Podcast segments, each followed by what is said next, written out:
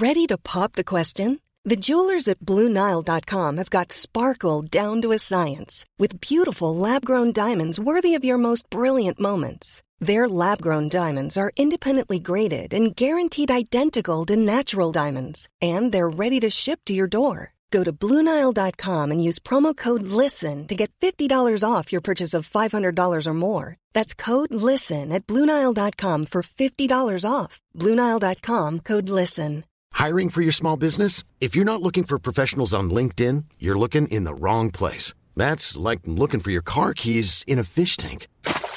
LinkedIn helps you hire professionals you can't find anywhere else, even those who aren't actively searching for a new job but might be open to the perfect role. In a given month, over 70% of LinkedIn users don't even visit other leading job sites. So start looking in the right place. With LinkedIn, you can hire professionals like a professional. Post your free job on linkedin.com slash people today.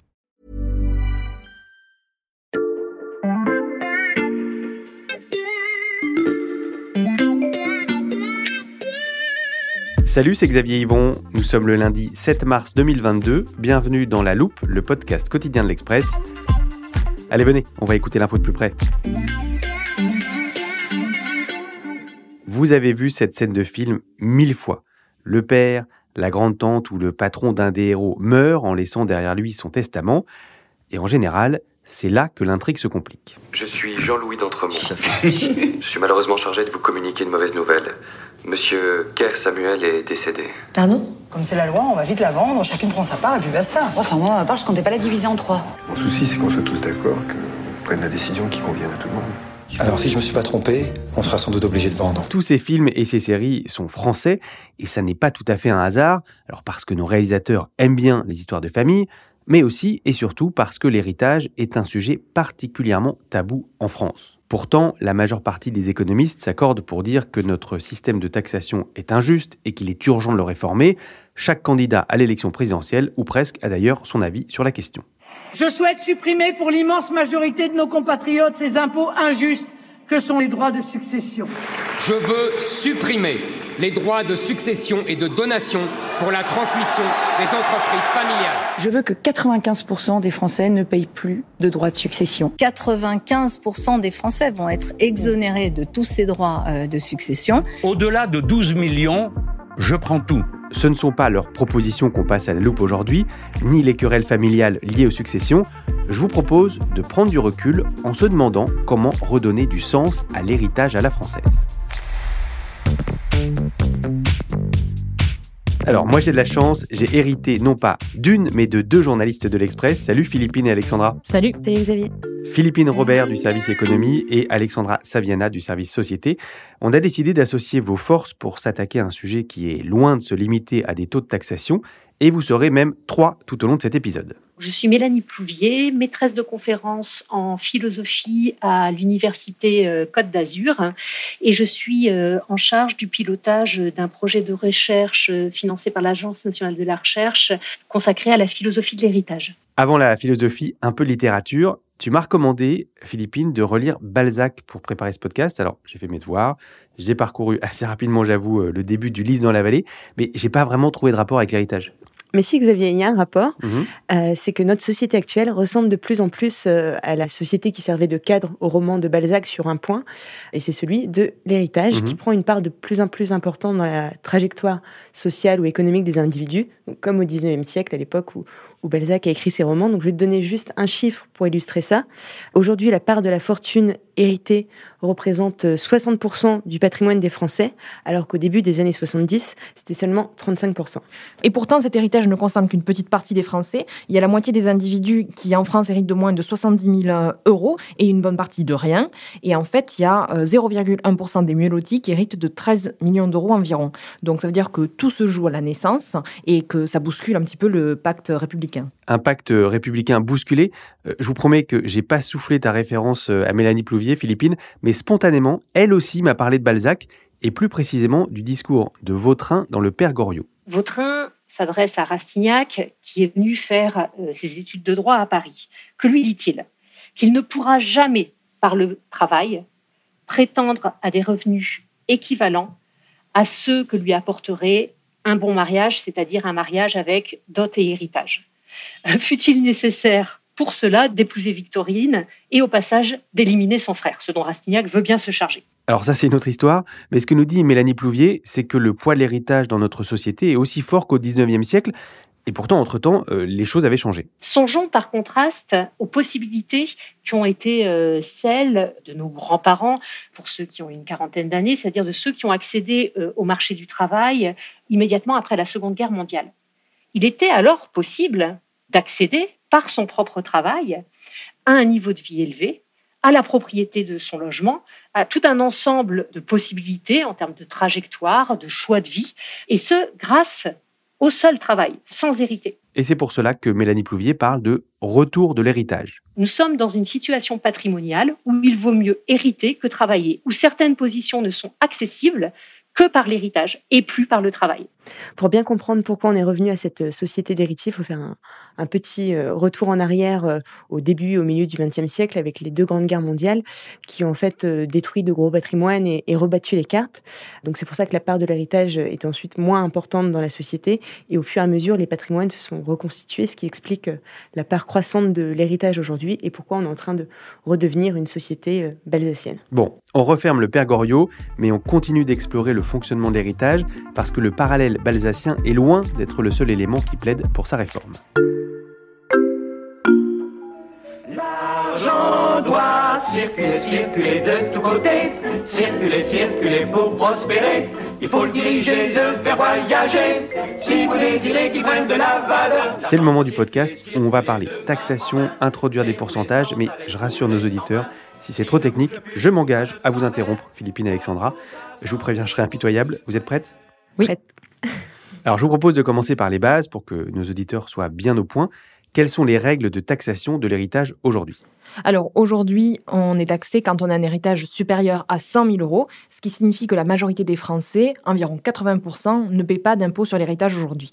Et euh, au-delà de ces 100 euh, 000 euros, on a une taxation qui est progressive, donc qui normalement devrait faire en sorte que plus on est riche, plus on hérite, plus on paye. Mais en fait, il y a de nombreuses euh, niches fiscales qui permettent de réduire cette facture et qui font que finalement, l'imposition n'est pas toujours si élevée que ça, malgré de gros héritages. Donc ça, c'est pour le cadre général. parmi les 20% des successions, donc, si j'ai bien compris, qui sont taxées, j'imagine que la plupart sont des héritages de parents à enfants. Oui, mais il y a aussi d'autres formes d'héritage. Par exemple, si j'hérite d'une tante ou d'une grande-tante en transmission indirecte, ma taxation sur l'héritage va être beaucoup plus forte. Pour te donner une idée, 10% des transmissions en France, ces transmissions indirectes, représentent la moitié des recettes fiscales liées à l'héritage.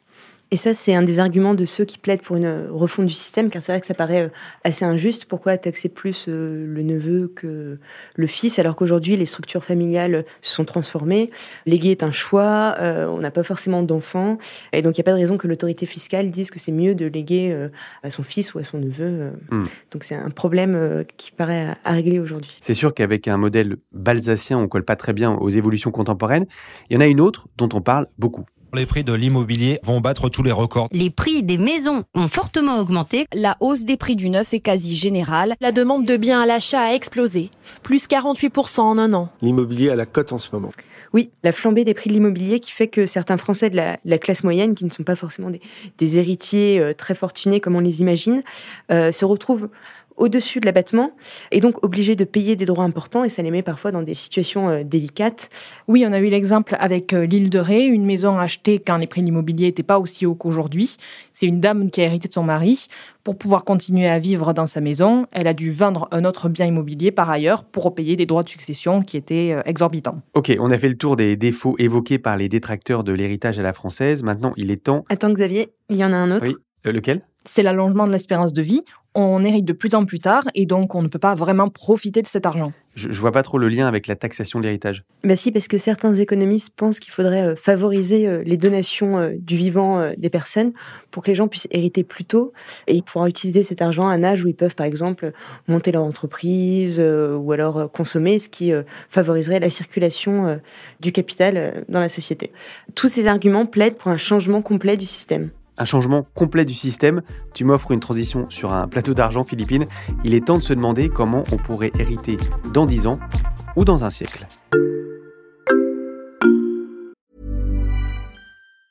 When you're ready to pop the question, the last thing you want to do is second guess the ring. At Bluenile.com, you can design a one of a kind ring with the ease and convenience of shopping online. Choose your diamond and setting. When you find the one, you'll get it delivered right to your door. Go to Bluenile.com and use promo code LISTEN to get $50 off your purchase of $500 or more. That's code LISTEN at Bluenile.com for $50 off your purchase. Bluenile.com code LISTEN.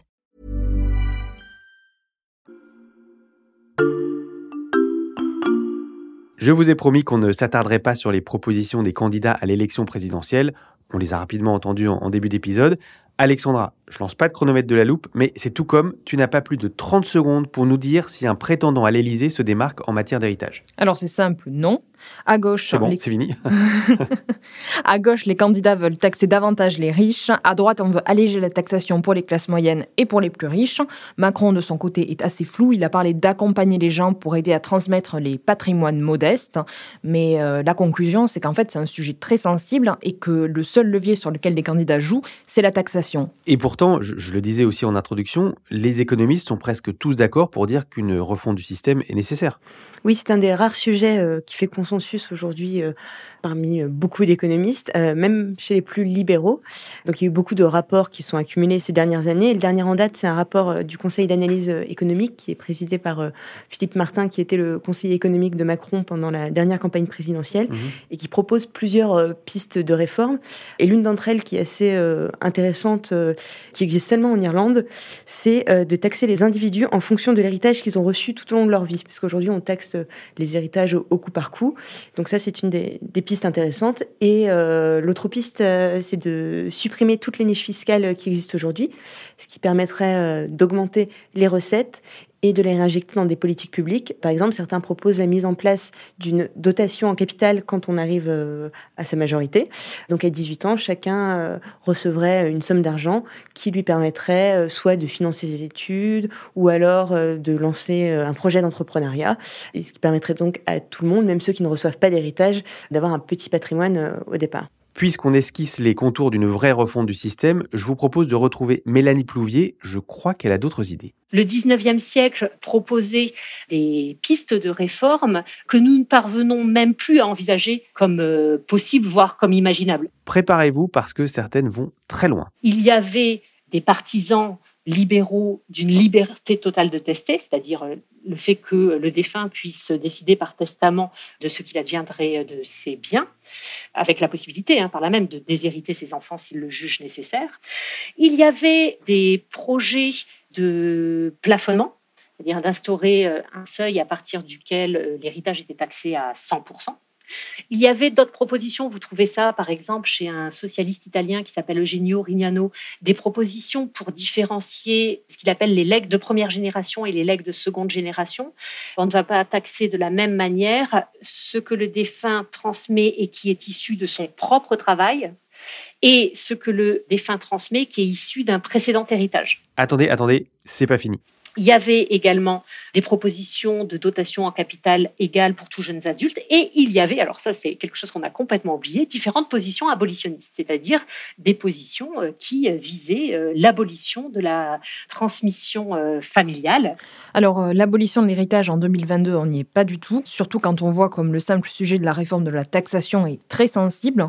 Euh, c'est assez paradoxal d'ailleurs, alors que le système favorise les inégalités, les Français sont majoritairement opposés à une augmentation de cette taxation. Pour donner un exemple, selon un sondage en janvier, 81% des Français désiraient une diminution de cette taxation parce qu'ils considèrent qu'il est juste pour les parents de transmettre le plus possible à leurs proches.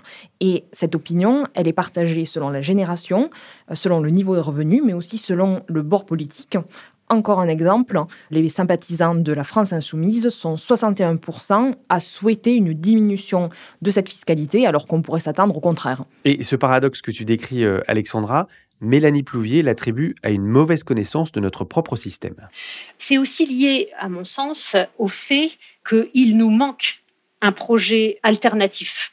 C'est-à-dire si on ne posait pas la, simplement la question êtes-vous pour ou contre la taxation de l'héritage, mais préférez-vous une forte taxation de l'héritage avec possibilité d'une dotation en capital égal pour tous ou préférez-vous une faible taxation sur les héritages, je pense que la donne serait changée. À part la pédagogie, euh, quelles options nous reste-t-il, Philippine et Alexandra?